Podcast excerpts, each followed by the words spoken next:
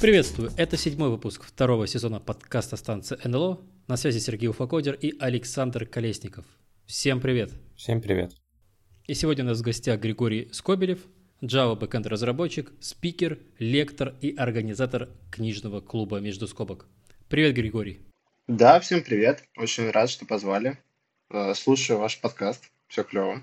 Очень приятно. Очень приятно, что являешься слушателем подкаста. Не мог бы ты вначале немножко рассказать о себе, чем ты сейчас занимаешься?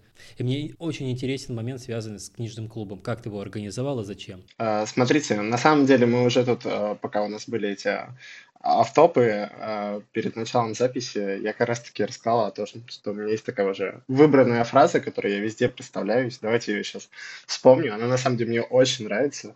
Там «Всем привет, меня зовут Скобелев Григорий, я парень с берегов Невы. Э, я работаю сейчас Java backend разработчиком в компании Umani. Мы делаем всякие интересные B2B и B2C штуки. Также у меня есть гитара, кошка и скейтборд. И я так люблю Spring Framework, что назвал кошку в честь него. Это Веснуша. А также я делаю конференции «Подлодка». А, приходите, у нас скоро будет довольно-таки интересные всякие штуки.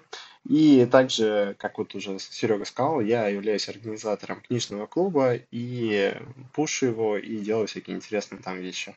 Так вот, мне интересует книжный клуб. Как он появился и какие у тебя дальнейшие планы на его развитие? Потому что я, я в нем участвовал, я э, понимаю то, что это очень такая, как сказать, необычное, такое необычное явление, потому что книжные клубы, которые я встречал, они загибались. А, они как-то вот, э, люди, которые там начинали читать что-то и публиковать свои, свой прогресс в сеть, все это как-то сводилось на нет до тех пор, пока энтузиазм а, не закончился. Как у тебя с этим делом обстоит? Да, смотри, э, это очень хороший вопрос. А, ребята из я уже не помню, из Хекслета или Skillbox. Короче, там есть такие люди, которые работают просто на все эти площадки, они там для любой этой площадки пишут статью, меня как раз-таки брали интервью, по-моему, на Хекслете, и как раз-таки там очень много вот вопросов освещается. Ребята, если хотите погуглить, можно будет найти. А так, если вкратце говорить, то представьте, у вас там накопилась куча книжек, вот, вы не знаете, как их начать читать, вам нужен какой-то системный подход. И добро пожаловать в книжный клуб между скобок. Вы можете начать прекрасно систематически читать, получать некий такой заряд мотивации и слушать непосредственно всякие инсайды и реальный опыт от интересных экспертов, которых мы приглашаем, и также непосредственно тоже являться участником обсуждения, привносить какой-то свой опыт и обсуждать вопросы. Меня это невероятно драйвит и вообще классная штука. А вот раз уж начали про это говорить, я просто вообще не в контексте. Могли бы ну, рассказать про а, книжный клуб вообще, какую литературу читаете, какого рода эксперты приходят, в какой области? Вот это интересно узнать. Мы сейчас, на самом деле, прочитали две книжки. У нас вот прям а, буквально на днях, ну, наверное, когда уже будет выходить этот подкаст, мы уже определимся с третьей. Вот мы сейчас собирали обратную связь по второй э, книжке, можно сказать, это как второй сезон.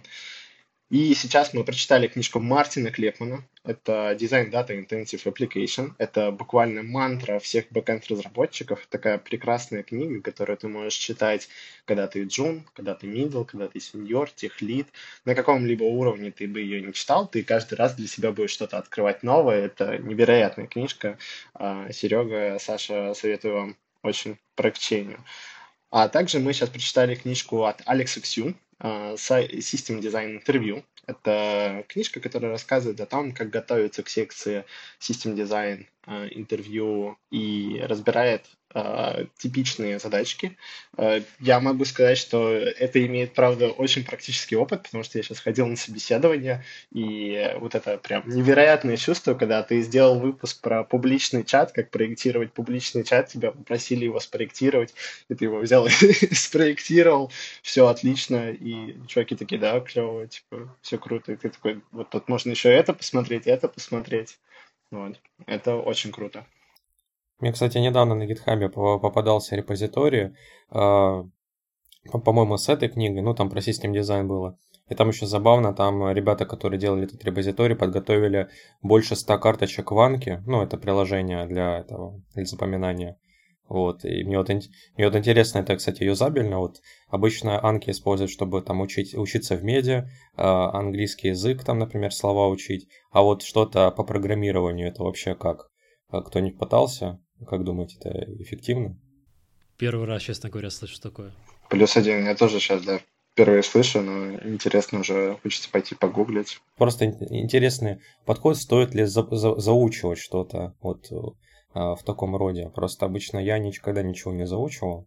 Ну, просто как ну, понимал, запоминал и все. А знаешь, есть такой момент, связанный с этими, а, с всеразличными англицизмами, которые мы учим. Вот, и есть такая вот проблема, когда ты читаешь книжку, условно говоря, на русском языке, вот так получилось а ты с некоторыми людьми вы можете как будто говорить на разных языках. Они говорят reliability, а ты такой надежность. Или они такие, я не понимаю, что ты имеешь в виду, или ты не понимаешь, что они имеют в виду. А там этих ability, там их очень много. Вот. Да, много коллизий получается, когда кто-то перевод читает, это оригинал. Да. Да. Вот, может, в этом плане это может как-то помочь. А что насчет экспертов? Ну вот э, ты упоминал, что какие-то ребята приходят. Это как вообще выглядит? Кто-то эксперт в области, да? Да, мы стараемся искать ребят, которые могли бы как-то осветить через свой опыт эту тему. То есть у нас вообще основная цель нашего книжного клуба является в том, что мы не пытаемся пересказать тебе книгу. Есть книжные клубы, которые пересказывают тебе книгу. Мне кажется, что это интересный момент, но я не вижу в этом профит, потому что там, условно говоря, тебе за час пересказывают книжку, при этом ты можешь сейчас взять ее прочитать. Наша задача в том, чтобы дополнить то э, видение, которое ты получаешь, и как раз-таки мы зовем ребят, которые могут поделиться реальным опытом или инсайдами, но также мы зовем просто интересных э, людей из IT, которые могут э, провести с нами клевое время. Меня позвали в этот проект. Вот как ты думаешь, я эксперт или нет? И позвали меня, позвали меня на тему про поисковые роботы. И за две недели до этого всякие PDF-ки умные читал. Ну, в общем, думал, что мне там будут гонять как на систем дизайне, а оказалось, это такая больше по лайту тема. Но, в принципе, хватило знаний, тех, что я там успел накопать. Но там глав в этой книге 12, кажется. И если бы не серьезно приходилось готовиться, это же я там, наверное, два месяца потратил. Но Серега, да, очень клево залетел с презентацией по веб-кроулер, и если вы не видели этого выпуска, посмотрите выпуск э, про девятую главу. Я надеюсь, ребята где-нибудь оставят ссылочку. Вот, невероятно классно было. И Сереге большое спасибо, я тут показываю руками сердечко. Там на самом деле базовое решение было, поэтому я думаю, ничего особенного.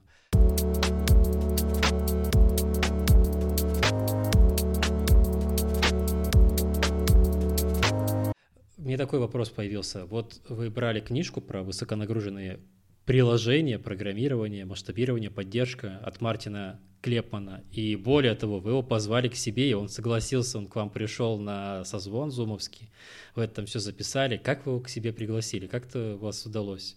Почему он пришел?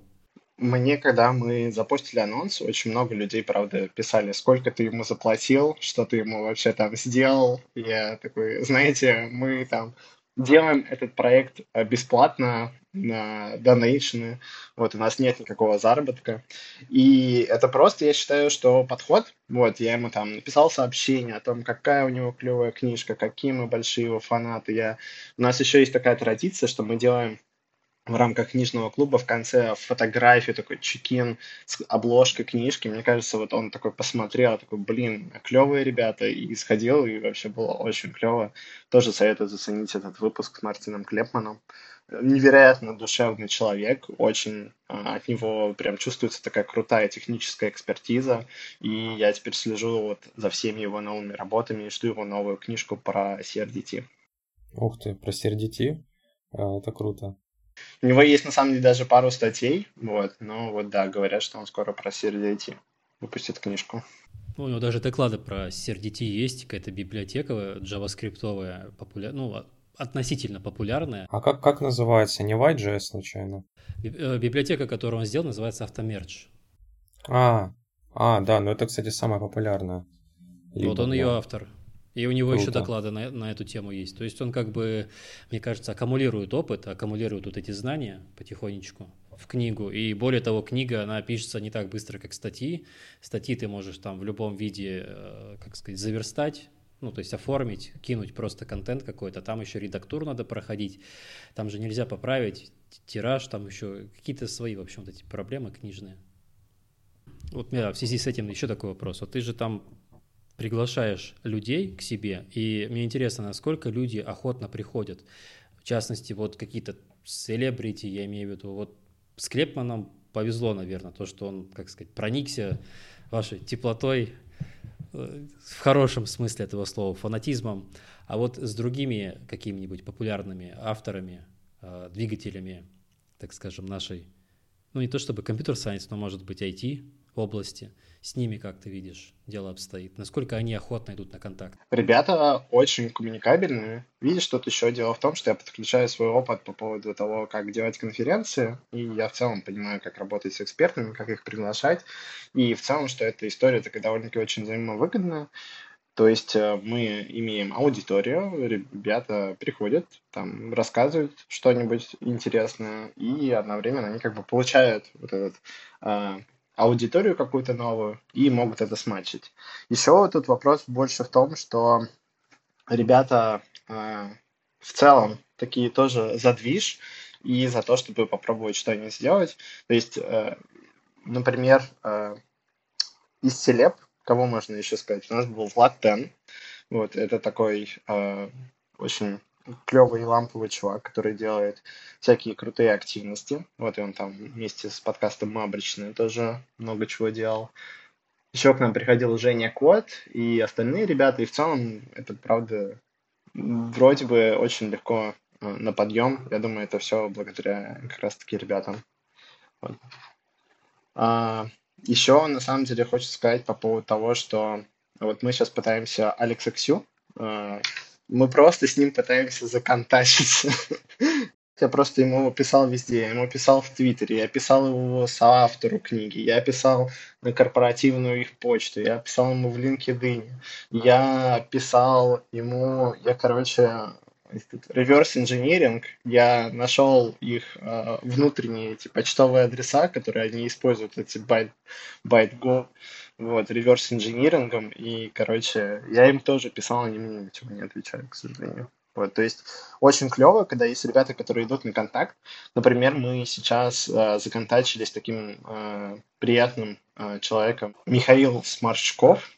Вот, э, он как раз-таки тоже довольно-таки очень популярен в частиках по систем дизайну. Он, у него есть собственный курс, и он имеет канал на YouTube, который, на самом деле, он сейчас уже не активно там его ведет. Но там есть э, истории, связанные с тем, что он э, туда уже достаточно много полезного материала написал. Вот, и он как раз-таки, я ему написал, типа, слушай, вот мы добрым словом очень часто вспоминали твой курс, он классный, видео на YouTube тоже нам помогали. Там, приходи к нам на интервью, он написал, да, клево, давайте законтачимся, вот мы с ним сейчас скоро сделаем интервью. Очень клево и очень приятно. Вот, а Алекс Ксю надеюсь, что скоро когда-нибудь ответит. Вот. Алекс Ксю, если ты слушаешь этот подкаст, приходи в проект «Между скобками». Да, это как передача «Найди меня». Алекс Ксю, где ты? Давай мы тебя найдем. Вот, и законтачимся. Но тут, правда, вопрос в том, что это история с тем, что просто у него же тоже есть вот эта своя площадка, его курсы, и если он там придет к нам, это поможет популяризировать его курсы, они, правда, классные, и там свою книжку. То есть, мне кажется, это довольно-таки очень взаимовыгодно. Я, я пока вы, вы рассказывали, я еще и погуглил, познакомился с, с, с видеорядом, э, добавил себе плейлист на просмотр. Обязательно посмотрю все. Круто.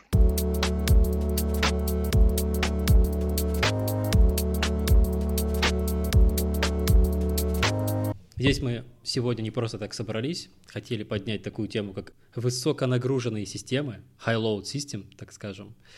И вот первый вопрос, который, наверное, у меня и у любого обывателя возникает, что это такое? Вот чем обычный, чем обычное веб-приложение отличается от высоконагруженного?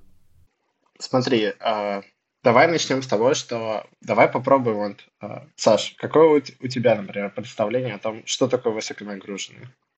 Ну, э, если рассуждать с точки зрения, как скажем, сравнения, у кого более высоконагружено, у кого менее, обычно все меряют с RPS. Вот. Сколько реквестов в секунду может тянуть сервис. Но если э, подумать, то ну, это не единственный бенчмарк и не единственное свойство высоконагруженной системы.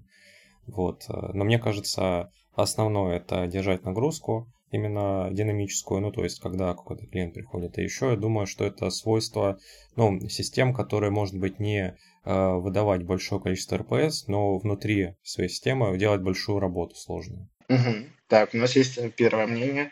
Серег, а у тебя какое мнение? Так, вообще-то это вообще-то я тебя спросил об этом, но если ты хочешь мое мнение, то ответ, который я, так скажем, ну, встречал или который мне нравится, это высоконагруженные системы такие, где один сервер не справляется. Угу. Вот у нас второе мнение.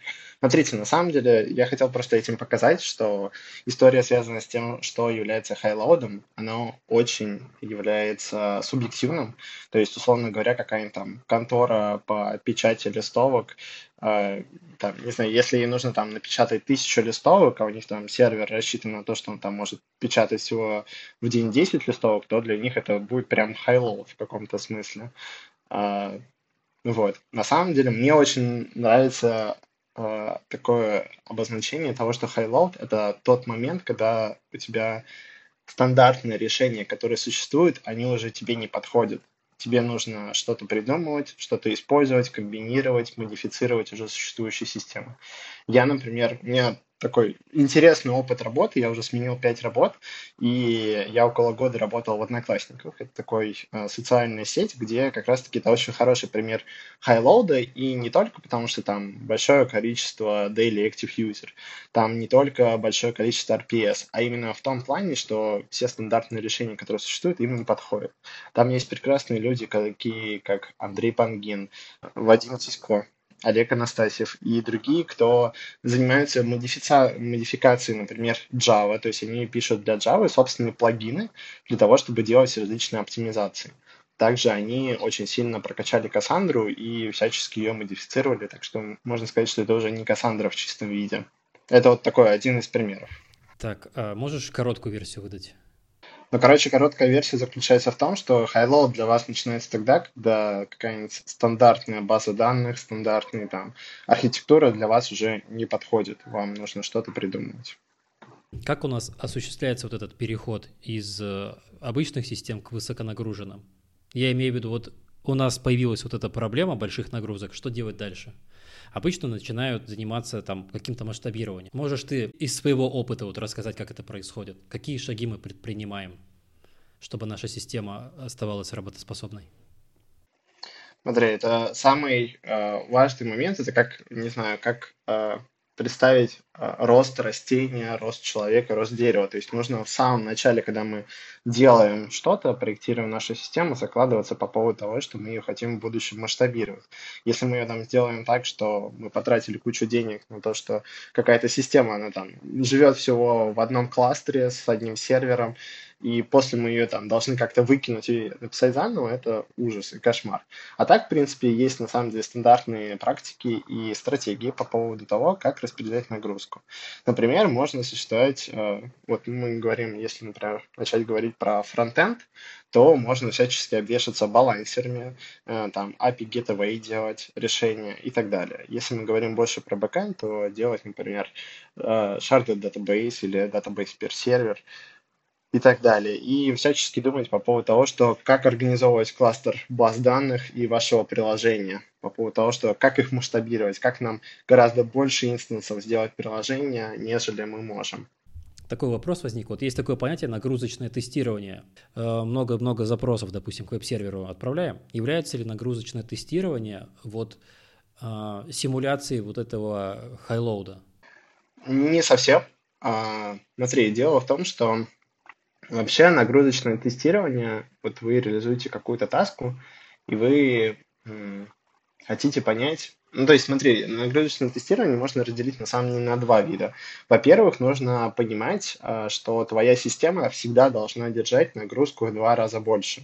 Ну, то есть, может произойти все, что угодно. Там, не знаю, в Твиттере кто-то запостил твит, там, покупайте красное одеяло. Там, все побежали его покупать, а вы там являетесь платежным решением, которое проводит там, для магазина, который продает красное одеяло. Ну вот, и вы начинаете потихоньку задыхаться от того количества платежей, которое у вас идет. Или, например, там различные есть э, сезонные распродажи. То есть у нас, например, есть а, распродажа на Алиэкспрессе, и мы прям к ней готовимся. Мы там увеличиваем количество серверов, мы там проводим различные постоянно нагрузочные тесты в два раза, то, чтобы наша держалась нагрузка. А так еще иногда нагрузочное тестирование, оно имеется в виду в стандартном плане, потому что э, когда мы делаем какие-то существенные изменения, нужно проверять по поводу того, что наша нагрузка не просела. То есть это не так, что мы постоянно делаем нагрузочное тестирование для того, чтобы понять, что мы выдержим high load. А иногда мы должны проверять нагрузочное тестирование, чтобы понять, что наша система, благодаря тому, что мы там что-то сделали, например, лишний поход в базу данных, она не стала менее медленной. Ну, у меня есть такой вопрос, а, вот, но мне вот просто интересно, есть ли какие-то вот, ну, уже устоявшиеся практики по поводу именно тестирования, замеров, а, именно с точки зрения pipeline ов, QA, имею в виду, когда, ну, вот, был условно такой тест, он там выдавал X, а, сделали релиз, X плюс 1 стал, то есть уже плохо. Вот, нужно как-то откатывать, разбираться. Есть ли вот какие-то такие практики в больших проектах? Мгм. Да, да, ты прав, они, конечно же, есть. То есть, э, условно говоря, а, есть набор стандартных нагрузочных тестов, которые проверяют, условно говоря, а, они покрывают всю необходимую функциональность, которая есть, они зачастую новую функциональность не покрывают. Ее нужно заказывать отдельно, то есть писать явно, видя, что там, либо, ну, то есть если у вас есть отдельный проект, э, отдельный отдел, который занимается нагрузочным тестированием, то им написать, что вот у нас появилась новая функциональность, ей нужно там прописать, э, как нужно там генерировать нагрузку, может им помочь написать какую-то толзу. Когда мы говорим по поводу именно стандартных нагрузочных тестов, да, есть какой-то набор стандартного покрытия, который проверяет все основные важные ручки, он проверяет там базу данных, взаимодействия с ней, то, что она выдерживает нагрузку от сервиса и так далее. И по-хорошему это на самом деле включать для всех релизов, но если вы хотите для того, чтобы ваш time to market не проседал, потому что нагрузочные тесты это все-таки они занимают время, они накладывают время на прохождение релизного цикла, то у нас, например, вот сделано, что ты их по тумблеру можешь выключить, то есть ты указываешь, что нагрузочные тесты стандартные для твоего релиза не нужны, ты там, не знаю, поправил просто параметры в одной ручке или еще что-нибудь.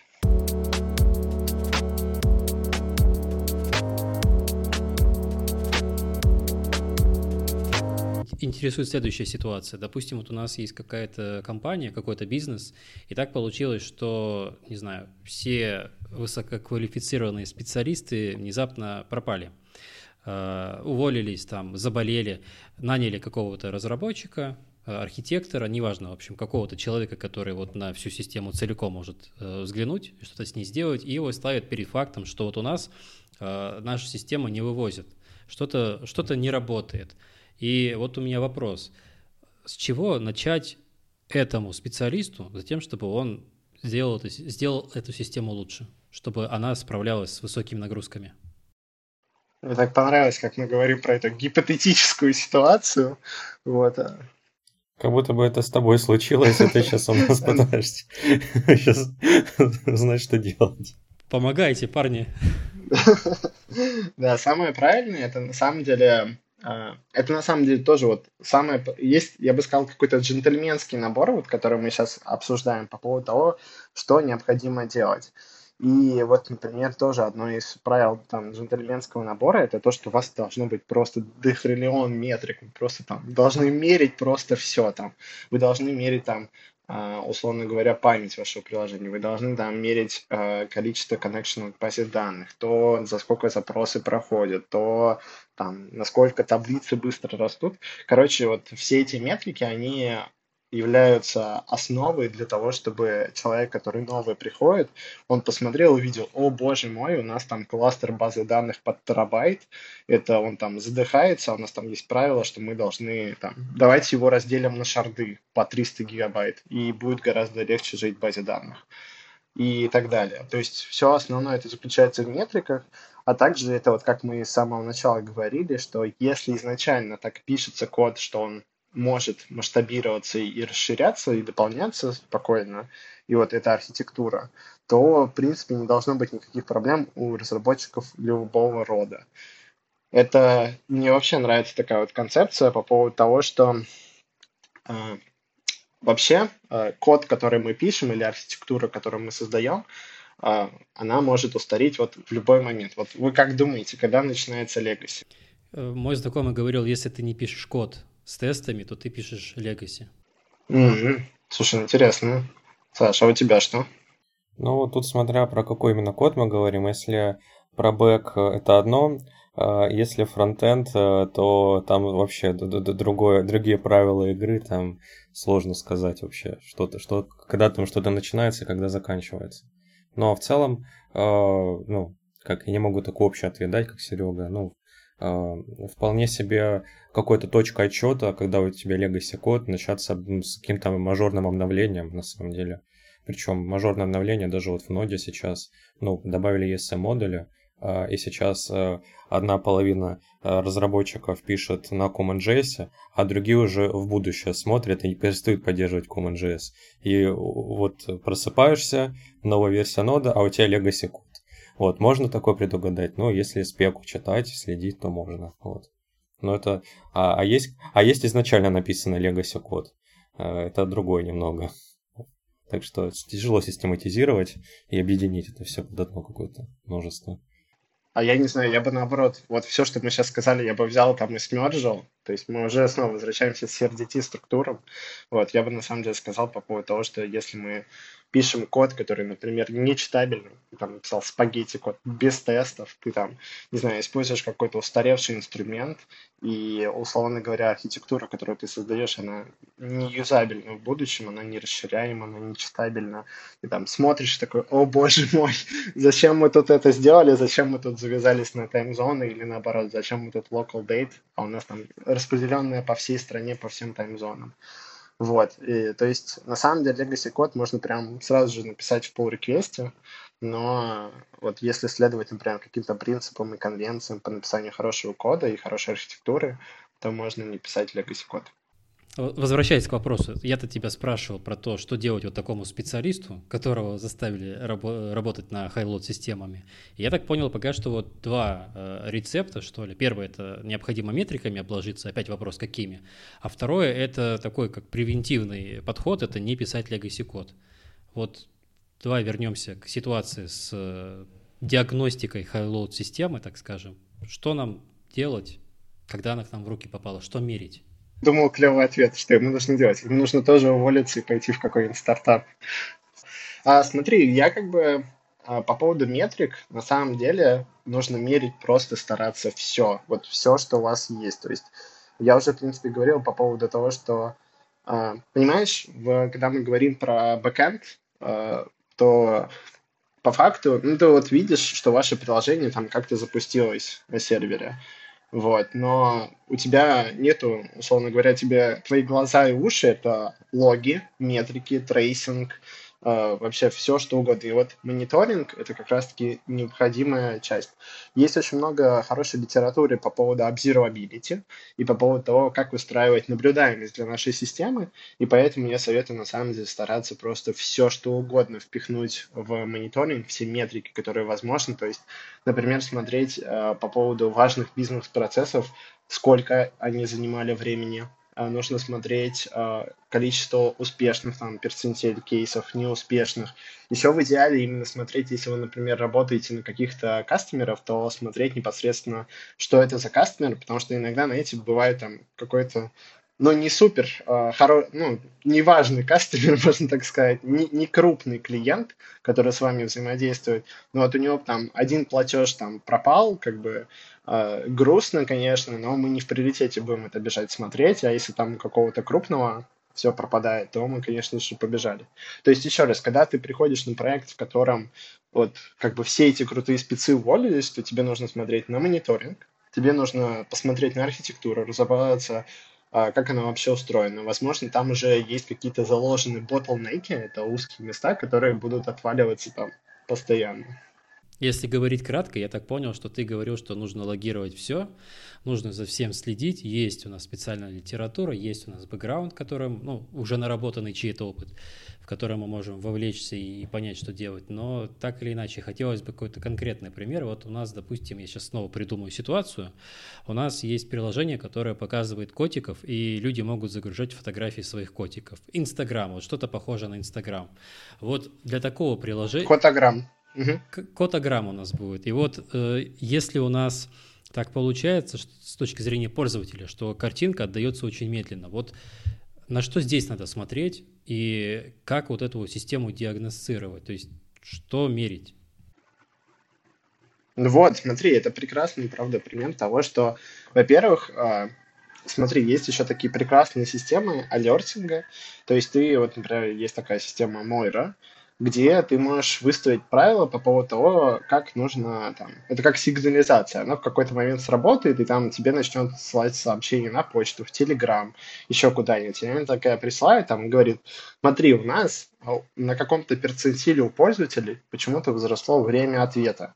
Давай-ка иди-ка смотреть. Ты что в свою очередь делаешь? Будет еще прекрасно, если там как раз-таки мы получим идентификатор того клиента, который у нас сейчас пытался котиков загрузить, вот эту ленту котиков.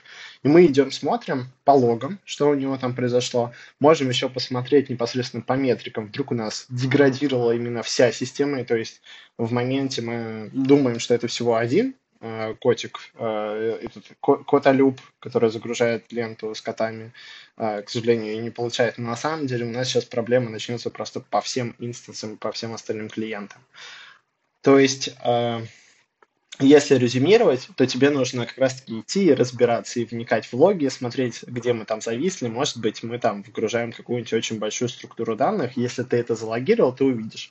Иногда очень большая проблема заключается еще в том, что логи, на самом деле, это такая структура данных, которая весит просто... У нас вот постоянно споры. А, дело в том, что ну вот я работаю в платформенной команде, и мы как раз-таки еще отвечаем за то, что какое там хранение логов, uh, сколько мы, uh, короче, кластер у нас данных не столько много, сколько логов в нашем кластере, там их холодных, и горячих, которые мы сейчас можем доставать.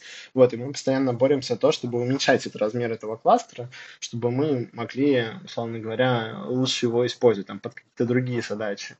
И мы постоянно боремся по поводу того, что как сократить там сообщения, говорим там, давай не будем тут логировать, давай там в другом месте логировать. Короче, это тоже такая умная история, которой нужно заниматься. И пробовать. Вот. И зачастую бывает, что если у тебя не хватает логирования, то ты пишешь новый релиз, в котором добавляешь логирование, которое должно помочь исправить эту ситуацию, но тут да, ты уже должен надеяться на то, что у тебя сейчас эта ошибка второй раз возникнет. То есть тут получается вырисовывается такая, на мой взгляд, э, система, что у нас есть отдельная роль, которая следит за вот этой всей системой, ищет слабое место, а вторая роль, она уже это место исправляет. Знаешь, э, на самом деле, да, иногда в компаниях э, есть такое явное разделение, есть такая позиция SRE, вот, это ребята, которые отвечают за эксплуатацию. Вот, и они иногда проводят такую классную штуку, называется troubleshooting. Типа, что будет, если мы отключим на проде одну ноду из кластера? И, и разработчики такие, да, круто, мы готовы потом разбирать инциденты, которые нам прилетят после этого. С радостью на них все посмотрим и поймем, какие у нас проблемы. Вот, но иногда эту роль просто считает себе одновременно разработчик, потому что все-таки только он должен знать, э, и он только будет в ответе за то, как пофиксить ту или иную проблему. То есть тот человек, который ближе к коду. Параметрики маленькое такое уточнение еще есть. Вот во фронтенде у нас есть такое понятие, как Core Web Vitals. Это ключевые метрики показания жизни веба, ну, если дословно переводить. Какие-то ключевые метрики. И их всего три. Существуют ли в бэкэнде какие-то вот э, основные метрики, на которые все смотрят? Какие-то вот прям те, которые выделяются на фоне всех остальных? Да смотри, я уже много раз об этом сказал, что это метрики по поводу того, что сколько мы обрабатываем. Вот это прям очень такая популярная тема, она тоже есть в книжке Мартина Клемпена по поводу перцентилей. Вот, и очень популярно это смотреть по поводу того, на каком перцентиле, какое у нас там а, время ответа. И это такая довольно-таки важная история, потому что за нее постоянно борются и там все очень сложно, потому что, ну, например, у нас там сотый перцентиль, да, или там 99 это по факту а, какой-то вот а, единичные участники, там, наши клиенты, но у них как бы они могут быть, они единичные, но они, наверное, и крупные. То есть поэтому для них там очень большое время ответа, и поэтому очень сильно за них боремся и стараемся. Также это по поводу того, как вообще живет наше приложение в плане утилизации. Вот, то есть очень нужно также понимать, что мы там по памяти имеем, а не падаем ли мы, не едим ли много, то есть там garbage коллектор и так далее. И, в принципе, коннекшены к базе данных. То есть это вот три вещи, которые нужно обязательно смотреть.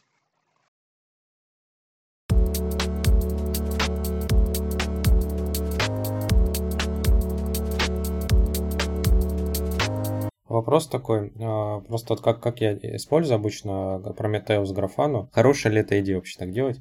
Есть как бы два вида метрик. Стандартный, который идет вместе с софтом, который я использую в приложении. Ну, не, там, например, Postgre, Node, Traefik, а, там еще что-нибудь. И они сразу экспозят метрики свои, собственно. Вот, и как бы, и у меня как сделано, несколько дашбордов, как один дашборд для каждой подсистемы, ну, на которой базируется приложение, и бизнес отдельно. Вот, а, пишете ли вы вообще, вот интересно, пишет ли кто-нибудь какие-то, возможно, дополнительные метрики из уже используемой софтины? Приходилось ли когда-нибудь залазить туда и использовать что-то дополнительное? Вот такой вопрос. Это хороший вопрос. На самом деле, очень редко какие-то дополнительные метрики. Чаще всего, знаешь, вот, например, в графану там добавляют какие-то пушинг собственных метрик, например, того, если у вас, например, система построена на event-driven архитектуре, вы хотите понимать, сколько у вас вообще там тасок в системе и так далее, вот, и вы хотите понимать, э, вот у нас, например, event-driven, иногда он выстроен не на основе э, стандартных очередей, которые можно подумать там про Kafka, Redis, NATS, Pulsar, нет, у нас там есть собственное решение, называется DBQ, и мы проводим от него собственные метрики, которые там количество задачек, которое стоит там, сколько задачка обрабатывается, сколько вообще задачек было обработано в очереди за период времени и так далее. То есть подход к тому, что если тебе нужны какие-то метрики и взять это дописать, да, он вполне популярен и активно так люди делают. Мы же, мы же инженеры, мы же можем сделать все, что нам требуется. Ну да. А еще, слушай, вопрос, ты упоминал какую-то дополнительную софтину для алертинга. Я про нее не слышал, можешь про нее рассказать?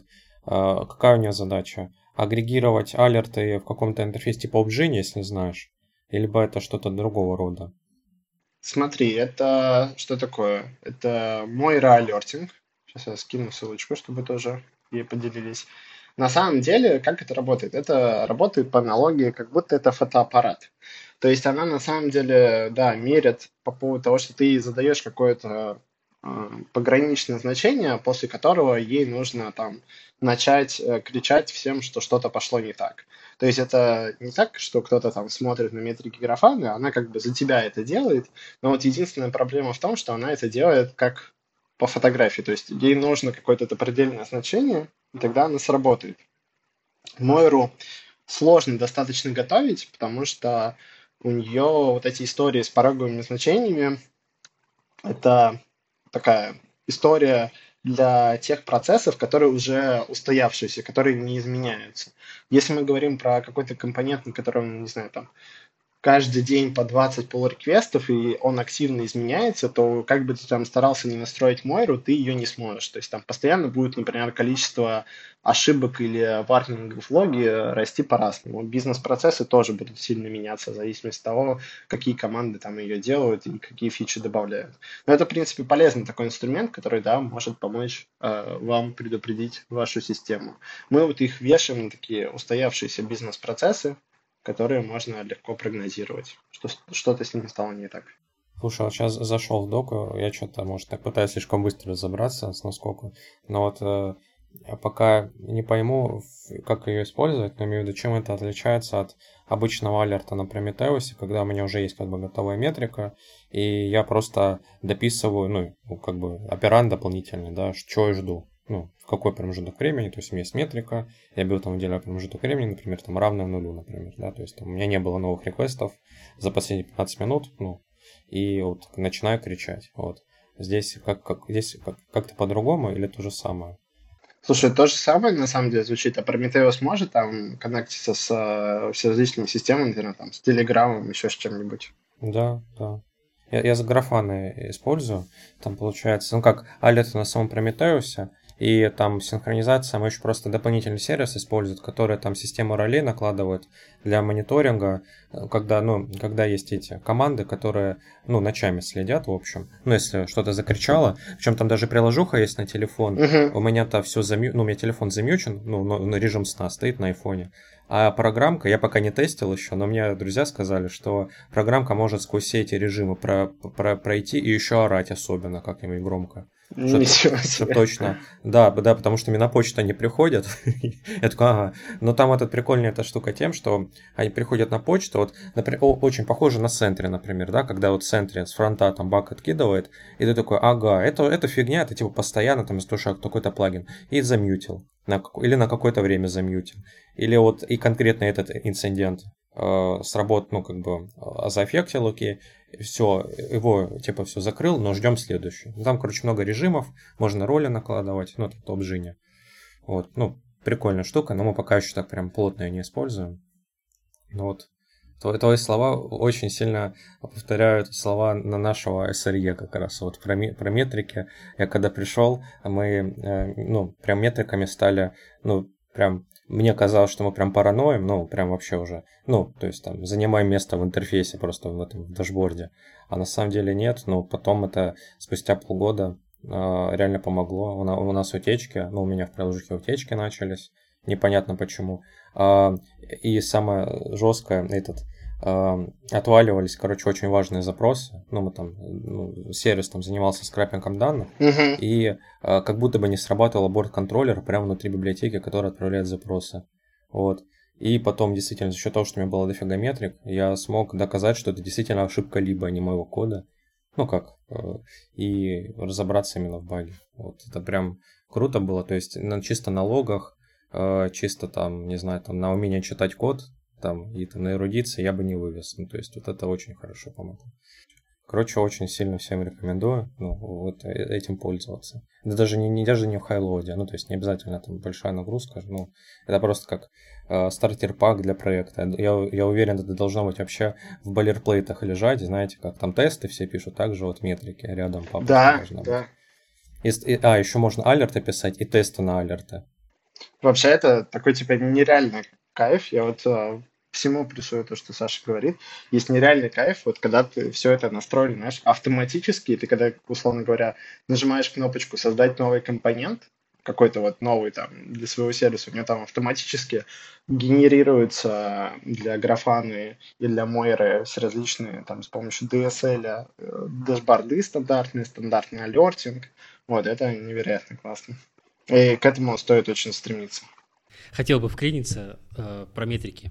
Такую вишенку на торте, наверное, добавить. Есть ли у нас понятие в метриках, как, э, не знаю, сервис, специфик метрики? Что-то в таком духе?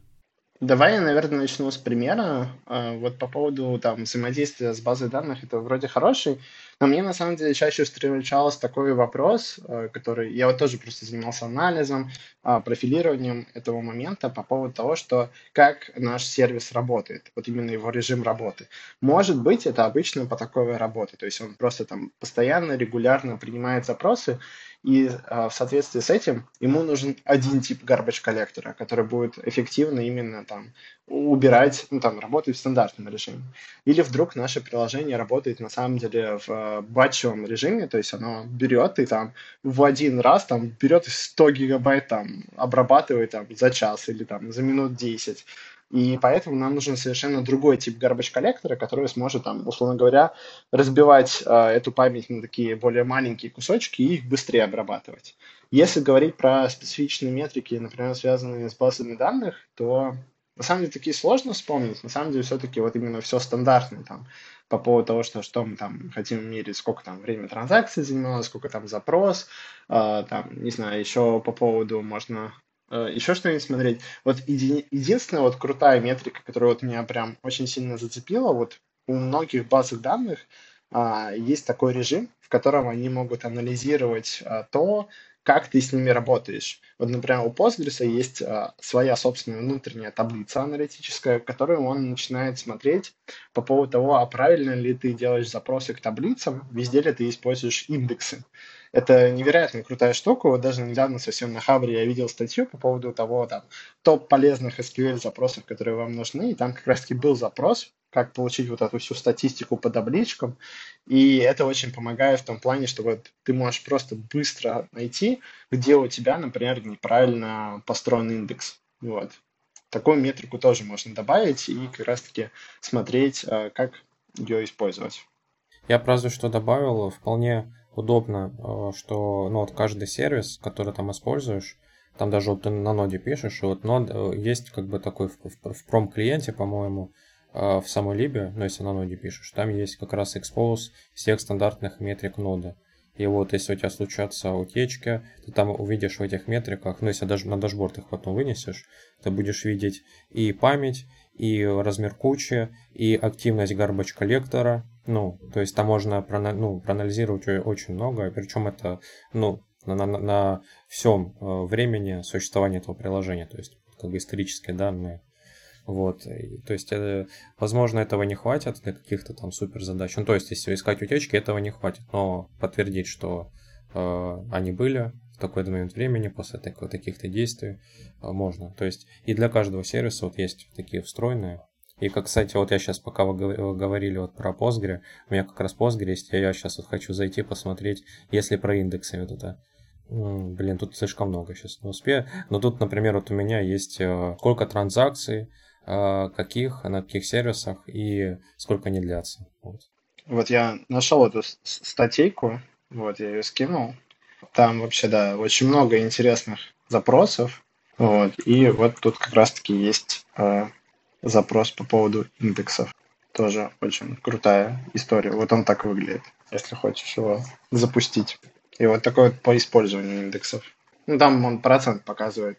То есть это, видишь, история про то, что у нас же все зависит непосредственно от того, сколько у тебя на самом деле данных на текущий момент в базе данных, и по поводу того, какие там параметры. То есть, например, иногда, если данных немного, то планировщик Postgres такой, а пойдем просто full scan смотреть таблицу, а не по индексам.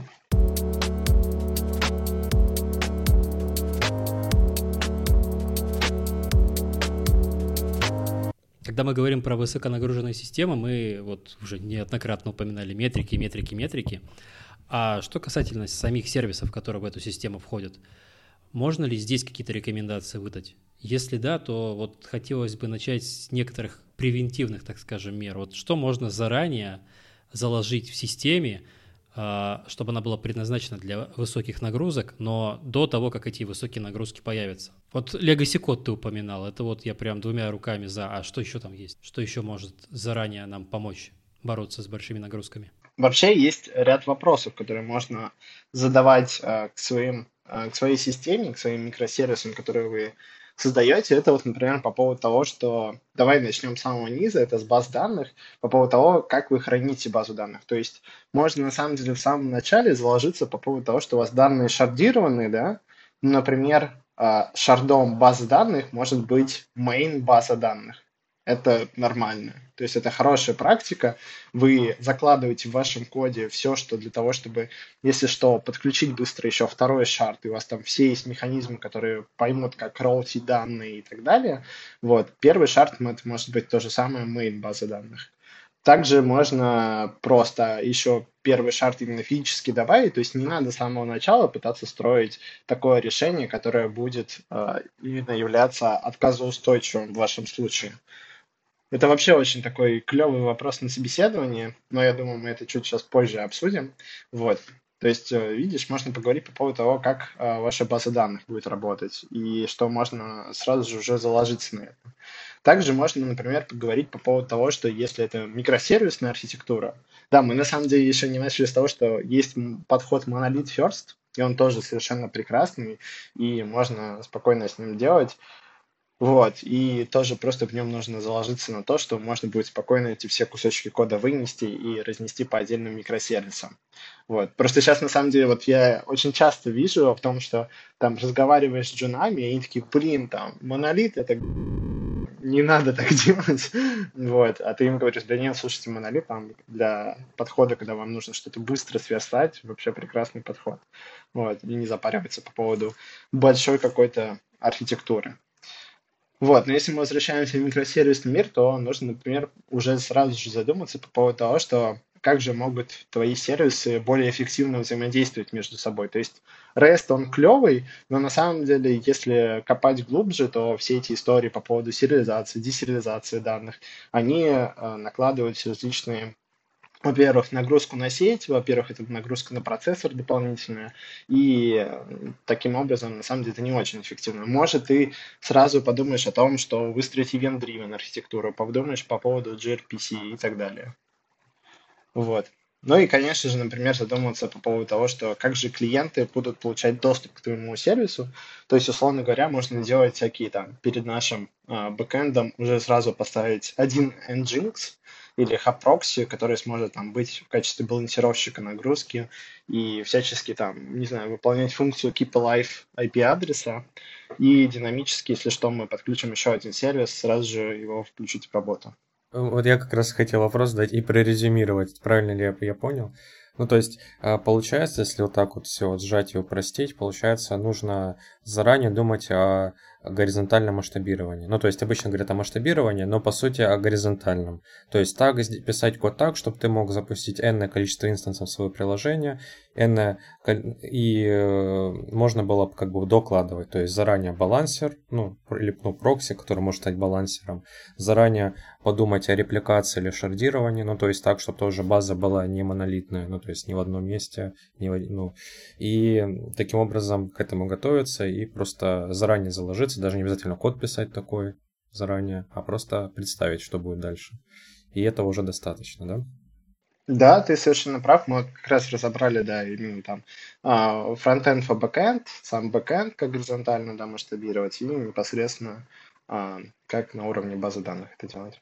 А вот есть какие-то еще рецепты? Просто это я, ну, как бы знал и сам так делал. Я даже нигде-то не читал, а как-то просто э, итеративно, эволюционно как-то к этому пришел. То есть, когда пришел, ну, давно начал работать, там был монолит, который вот задохнулся по тем этим причинам. Вот, и получилось, что действительно, если бы заранее писали так, чтобы там был там сервис очередей, запросы приходили, распределялись между воркерами, вот, э, проблем бы не было никогда.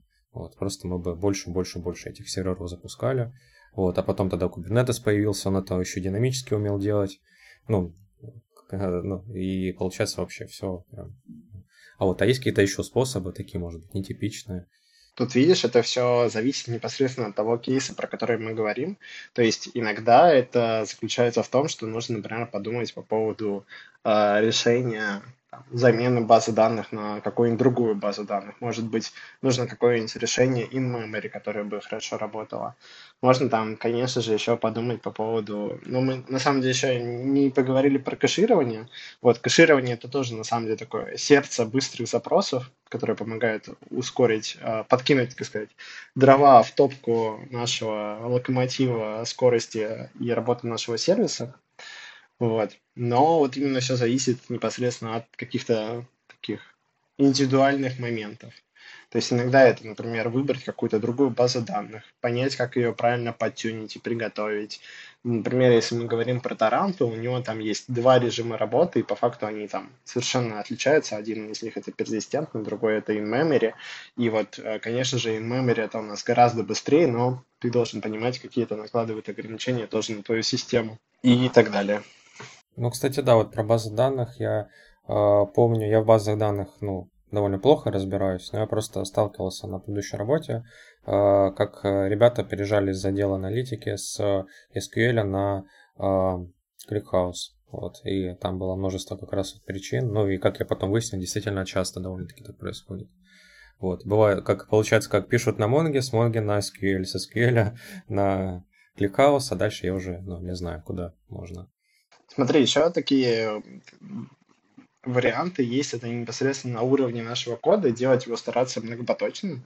Вообще, эта история с многопоточностью, а, я ее не очень люблю, вот, потому что э, и реактивщина, потому что там очень легко э, себе наступить на грабли и просто разломать весь сервис.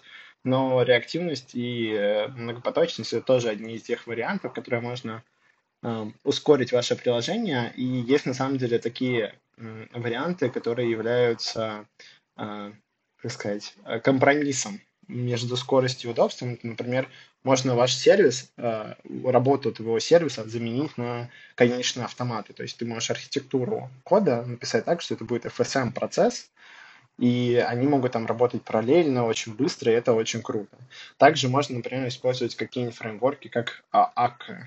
Это такой джавовый фреймворк, который позволяет, ну, есть на самом деле множество таких фреймворков, которые начинают э, делать именно такое, как common-driven взаимодействие между именно кусочками твоего кода. Это тоже интересно.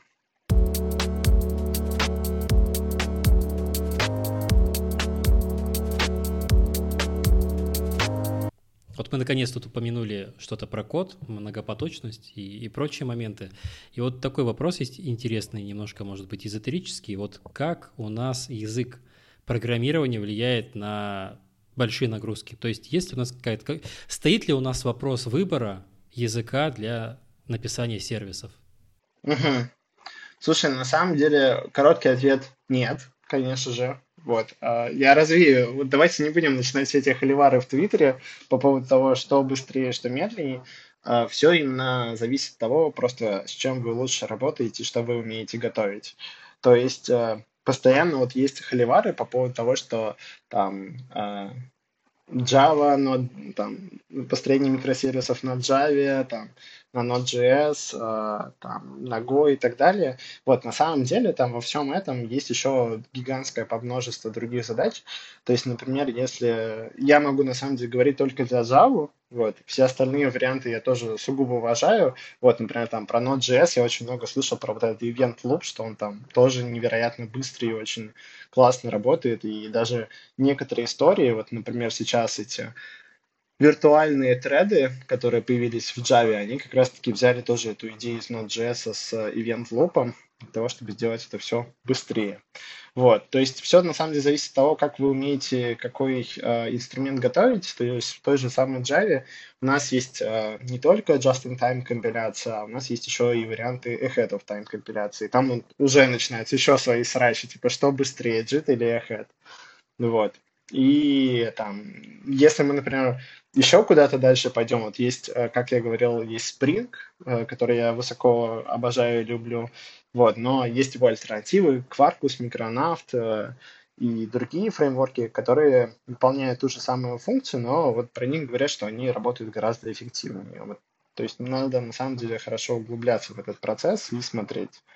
Так что я бы сказал, что на любом языке можно клево все делать и справляться с нагрузками. Или нет. Это потому что, вот, например, про Python я не слышал, чтобы на нем что-то писали highload но. Или, может, пишут. Ну или может highload просто из коробки. У нас шутка такая была, мы пишем highload, потому что у нас код долго работает на, на, на прошлой работе. Вот мы сами типа себе highload сделали. Ну, ну, вот, кстати, просто такой вопрос, вот, э, ну, вот как вот задели саму тему холивара, да, то, что вот многие почему-то считают, что сам язык определяет, ну, то есть язык является первоочередным таким э, критерием для каких-то там систем вообще, не, не, только высоконагруженных и высокоэффективных, а в целом вообще прям язык все решает. Вот, ну, я уже понял, что так не считаешь, но вот мне просто интересно, почему ты выбрал э, именно, почему ты выбрал Java как основной инструмент своей профессиональной деятельности. И, ну, и уверен, там не одна причина, и смог бы рассказать про это. Да, конечно, без проблем. На самом деле, у меня мой, мой путь очень тернистый, сложен был. Дело в том, что я изначально начинал программировать на JavaScript, А потом я понял, что нужно попробовать получить какой-то язык с другой парадигмой. Это был C-Sharp. А потом я пошел на такую программу от... Это была коллаборация моего университета и тогда еще Mail.ru. А, называлась, ну, там, а, назывался а, обучение high-load разработки на Java. Вот. И это, короче, такая была двухгодичная программа для студентов, которые разрабатывали. И это все было на Java. Вот. И тогда я в этот момент влюбился в этот язык программирования. Мне он показался таким э, Именно, ну, то есть у него и правда есть там, знаешь, такой стандартный набор критериев, там, что у него там статическая типизация, это клево, вот, что у него там большой комьюнити, у него большой набор инструментов, вот, единственное, ты там постоянно плюешься по поводу того, что тебе нужно там, чтобы что-то простое написать, тебе нужно там просто писать целое полотно, вот, э, есть еще такой очень крутой спикер Винкант, и он э, рассказывает по поводу того, что как мы обучаем Hello World на питоне, ты просто пишешь print, там, в скобочках Hello World, и человек такой, да, типа, клево, я понял, есть такая функция, мы не передаем аргумент. А в Java ты такой, так, чувак, мы спишем перва package. Чувак такой спрашивает, а что это такое? Ты такой, нет, нет, давай дальше там пойдем. Он начинает писать класс, там, main. Я такой спрашиваю, что такое класс? Я такой, нет, нет, нет, давай hello world напишем, нам это не надо. Потом ты его просто убиваешь тем, что ты пишешь public static void main, там, string cards, и он такой, блин, что это за херня? Вот. И, в общем, только тогда вы доходите до того, чтобы написать Hello World. То есть Java, он именно в плане разработки хороший язык, но вот именно как э, первый язык для того, чтобы в него войти, он, конечно, не самый лучший. Ну, кстати, забавно, э, новые языки, вот, которые выходят, ну, относительно новые, относительно Java там, и JavaScript, э, они делают наоборот, что там очень легко запринтить э, Hello World, но очень тяжело сделать э, то, к чему мы привыкли, там класс написать. Ну, их там нет, там, ну, там в Go, например, нет классов, есть структуры, вот, но они типа как классы, и, и миллион роликов в интернете и статей, как э, там, ну, делать эти три, три основных критерия за классы, которые отвечают, как это все это в Go реализовать. То есть, мы, то есть они жертвуют, ну, то есть как какой там, ну, нельзя закон алхимии нарушить и сдвинуть уровень абстракции так, чтобы все изменилось выгодностью. То есть они взяли, сделали, чтобы маленькие вещи было просто делать, а, а большие сложнее.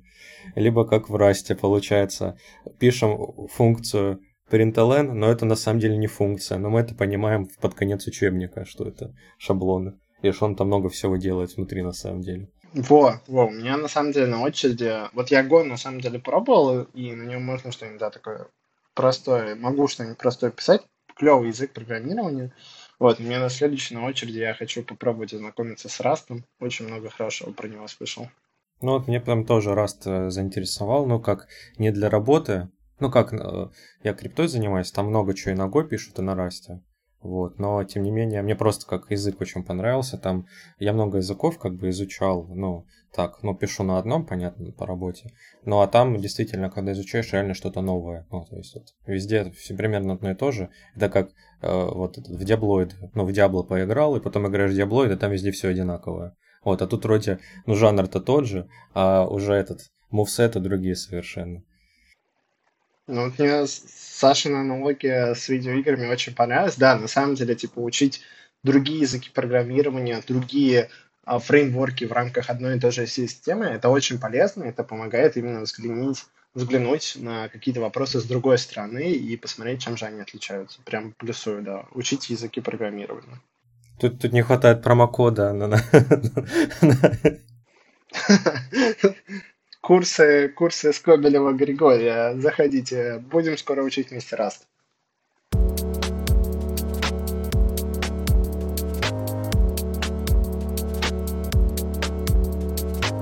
Хотел бы вернуться к систем дизайну. Вот мы там немного в самом начале упоминали. Я ознакомливался с некоторыми публичными интервью на YouTube. Там как спроектировать Инстаграм, ранее упомянутый Твиттер или еще что-то. И эти, пусть будут специалисты, они в основном сразу давали готовые решения, как будто бы под шаблон. И вот у меня такой вот вопрос. Э, нормальный ли этот подход является сразу готовое решение выдавать на интервью? И почему люди не начинают с требований? Или вот еще другой момент я наблюдал. Люди говорят, ну, здесь нужно использовать какую-нибудь базу данных, вспоминают свой опыт и приводят ту базу данных, с которой они непосредственно работали. Но они не анализируют, что здесь вот эта часть системы должна быть э, работать на запись, тут должно больше на чтение. То есть вот вопрос требований. Почему он не освещается и когда он должен освещаться? Смотри, а, не знаю, очень тоже интересно закинь эту статью, интересно посмотреть, но просто если на самом деле... Вот мы э, сейчас в книжном клубе прочитали книжку System Design от Алекса Ксю, и в начале каждой главы идет обсуждение по поводу того, что нужно вынести требования по многим критериям. И а, там бизнесовые в первых очередь идут, потом идут критерии, связанные именно с тем, total cost нашей системы, по поводу того, что там является она геораспределенной или нет. То есть на самом деле самый правильный подход это в самом начале выявить набор требований э, к системе, которая у нас есть. По поводу того, что люди почему-то сразу выдают готовое решение, знаешь, наверное, это все зависит именно от того, как люди проводят собеседование. Бывают крупные компании, которые там, у них просто, они штампуют собеседование, там, не знаю, в день там по, у человека по 10 собеседований. У него, наверное, просто нет сил там проявлять фантазию и придумывать что-то там задачку какую-то такую интересную с подворотом, вот, и он э, как бы пытается просто проверить по поводу того, что ты знаешь это или нет. Потому что на самом деле вот мне очень понравилась э, мысль Влада Тена по поводу того, что почему все хотят, чтобы ты учил вид-код и, систем дизайн. Дело в том, что это как э, прохождение в университет. То есть ты показываешь на то, что ты потратил время на изучение чего-то, ты показываешь, что ты разобрался в этом вопросе, ты понимаешь и показываешь, что ты э, смог это все понять. Вот. И тогда там люди, условно говоря, тебя как в университете проверяют эти знания. Это, в принципе, нормальная практика, потому что процесс у них интервьюинга, он поставлен на конвейер, и они не могут там под каждого кандидата придумывать какие-то необычные задачи. Вот. А почему выдают шаблонное решение? Потому что, возможно, уже все, знаешь, это изобретено, все уже придумали, вот. и тебе остается только, в принципе, вспомнить это, достать из своей головы и рассказать то решение, которое ты знаешь. И на самом деле это же так, в принципе, и работает, когда тебя попросят что-то спроектировать, ты там соберешь все бизнес-требования, все технические требования и попробуешь на основе того опыта, который у тебя уже есть, какие-то знания, которые есть, как-то модифицировать эту систему, дополнить ее, или, может, наоборот, ты поймешь, что ее можно как-то изменить. Это интересно. А еще по поводу того вот этого вопроса, связанного с тем, почему иногда люди стараются доказывать ту систему, с которой они работают. Я могу привести пример. У меня недавно было собеседование, где меня попросили продать Кассандру, а я около года работал с Кассандрой, вот. Я даже проходил курсы от DataStax а, по поводу Кассандры, но я уже все забыл, потому что это было уже там больше четырех лет тому назад. Но просто я ее упомянул, вот, и они такие, продай нам Кассандру. Я такой, типа, ребят, я ничего не помню. И тут видишь, наверное, когда речь идет о том, что тебе нужно прям что-то утверждать, именно такие факты приводить, то тебе легче работать именно с тем решением, которое ты знаешь. То есть, на самом деле, бывают такие случаи, когда вот, правда, есть какой-то момент, где можно использовать key-value базу данных, да, ну ты вот, ну ты вообще не знаешь, как они там работают. Ну использовал ты там один раз когда-то в каком-то проекте Redis, все, ты больше не знаешь. Но в основном ты там работал с Postgres. И ты вот эту же всю задачу можешь решить с Postgres. Но ты упоминаешь по поводу того, что, знаете, я бы все-таки использовал, наверное, бы key value хранилище, просто я сейчас не могу однозначно вам о нем рассказать. Но при проектировании системы я бы привел там uh, investigation, нашел, какая нам база данных лучше подойдет, как ее приготовить и так далее. По поводу собеседований и интервью такой вот вопрос есть. Вот вернемся к той гипотетической ситуации, где там все высококвалифицированные специалисты уволились. Нам необходимо найти кого-то, э, кто будет нашу Hello систему поддерживать. И вот мы проводим интервью. И вот какие, скажем так, положительные сигналы, какие ответы э, могут сказать о том, что человек разбирается в этой сфере? То есть он может там название э, неймдропингом заниматься, там название технологий кидать на ответах, а какие э, ключевые вопросы мы можем ему задать, или как мы можем понять вот из его ответов, э, что он действительно разбирается в высоконагруженных системах? Какие тут сигналы есть? Ну смотри, во-первых, про базы данных по поводу того, что знает ли он какие-то интересные ключевые особенности по поводу баз данных. Например, вот если приводить пример в ту же самую Кассандру, есть такой прекрасный сайт, называется Jepson. Это я не помню точно автора, кто стоит за Джепсоном, но это вот есть такой вот э, аналитик, который анализирует э, все э, множество распределенных системных баз данных, и он выявляет в них какие-то проблемы. И на самом деле эти проблемы, они еще много очень освещаются на различных форумах. Ты, скорее всего, это тоже мог столкнуться, когда э, проводил какие-то тесты с базы данных и так далее. Вот, например, по поводу Кассандры, это по поводу того, что у нее там, условно говоря, транзакции могут там э, не примениться полностью, а он там возьмет и как-то половинку из одной транзакции возьмет, половинку из другой, и все это получит. То есть очень клево, когда человек может рассказать по поводу того, что какие бывают критичные случаи, и как правильно использовать и готовить тот или иной инструмент. Мне одно время казалось, что высоконагруженные системы часто сопоставляют или, можно сказать, рядом находится такая тема, как Big Data. Действительно ли это так? Могут ли у нас э, высоконагруженные системы быть без такого понятия, как Big Data? И вообще, что такое Big Data? И вот можешь сказать, как эти два термина связаны, High Load и Big Data?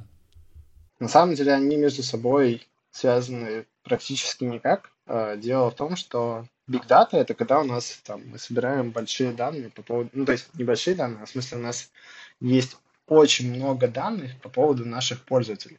Это все различные аналитические системы, которые мы строим и так далее.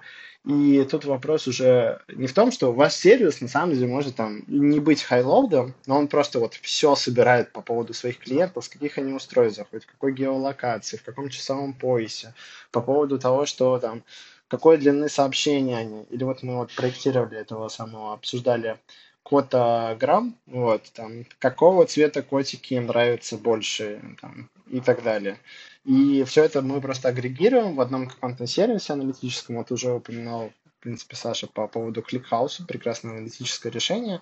Вот их на самом деле множество есть, там и Snowflake, GreenPlan и так далее мы можем потом делать различные запросы. Вот если говорить про Java мир, то есть такие фреймворки, как Spark, Hadoop и так далее. И с помощью них можно делать э, такие все различные агрегации, там, строить аналитику по тем данным, которые у нас есть. Вот, это такая вот история, связанная с тем, что Big Data это на самом деле просто про то, что у тебя появился когда-то большой объем данных. Может, ты там сделал... Вот я еще подропаю немножко слов. Там, ты сделал Data Lake, Data Warehouse или еще что-нибудь. Вот, ребята, погуглите, это очень интересные вещи. А, и как бы, а high-load, он именно, у тебя может быть и high-load наступать в той системе, в которой ты на самом деле просто должен держать большую нагрузку а не копить какое-то большое количество данных. Но зачастую те проекты, которые существуют, которые, например, там Одноклассники, ВКонтакте э, так далее, они именно сочетают в себе и high load, и big data. Хотелось бы подсветить еще одну большую тему, тему, связанную с обучением. Вот у нас есть э, какой-то разработчик, который хочет э, заниматься там, не знаю, бэкэндом, э, большими распределенными системами, высоконагруженными. Где ему взять этот опыт? В вакансиях обычно что пишут? Требования, опыт работы с high-load системами. А где взять тот самый опыт работы с high-load системами? Как обучиться поддерживать их, создавать и прочее, прочее? Прекрасный вопрос. А, смотри, с чего можно, во-первых, начать. Это нужно... Есть такое понятие по поводу T-shape. Вот. А, тебе нужно стараться именно в рамках а, того, как ты хочешь быть хайлодом, тебе нужно постараться узнать много обо всем, но углубиться скорее именно в базы данных потому что все-таки на самом деле краеугольным моментом является база данных, а так тебе все равно нужно знать на уровне там сети, что может пойти не так и что можно так сделать, на уровне архитектуры и так далее. А уже потом все примерно приходит с опытом, то есть на самом деле, правда, нет никакого такого курса, который бы тебе именно все осветил.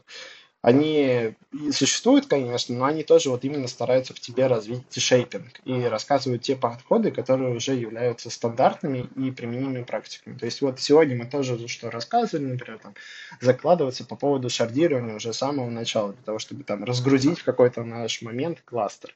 Это, в принципе, такая стандартная практика. Если вы будете там искать какие-то курсы, там тоже про это рассказывают, про sharded database. Это, в принципе, такой э, хороший способ. И про другие различные моменты, на самом деле еще можно искать, конечно же, книжные клубы, подкасты слушать, э, набираться опыта по поводу того, что другие люди как там сталкивались, с какими проблемами, и смотреть на конференциях доклады. Очень часто, конечно, там все именно утрируют и могут, например, какое-то решение продавать чисто. Ну, то есть там, например, разработчики какой-то базы данных, они приходят и говорят, наша база данных самая прекрасная. Вот мы там сделали двухфазную транзакцию, и алгоритм Кельвина поддержали, вы там можете спокойно делать распределенную свою систему. Вот. Но потом можно выцепить спикера и спросить, а как же все на самом деле это обстоит? А он такой, ну, мы там вроде бы все сделали, но у нас нет там каких-то крутых клиентов, которые это сейчас используют, и мы точно не можем сказать, там, все нормально работает или есть баги и так далее. То есть стараться искать людей, которые могут реально тебе опыт рассказать. Вот, и в этом плане я очень кайфую от своего книжного клуба и в целом вообще там от других а, подкастов и других проектов, которые стараются освещать именно такие больше advanced темы, это очень здорово послушать. Вот. Так что моя рекомендация это стараться просто расширять свой кругозор и в каких-то моментах стараться именно оглубляться в какие-то более точные моменты. На этом выпуск подкаста подходит к концу. С нами в гостях был Григорий Скобелев, Java Backend разработчик, спикер, лектор, организатор книжного клуба «Между скобок». Григорий, большое спасибо, что пришел в наш подкаст. Да, спасибо большое, что позвали. Было очень интересно. Подписывайтесь. До новых встреч. Пока-пока. Пока. Всем пока.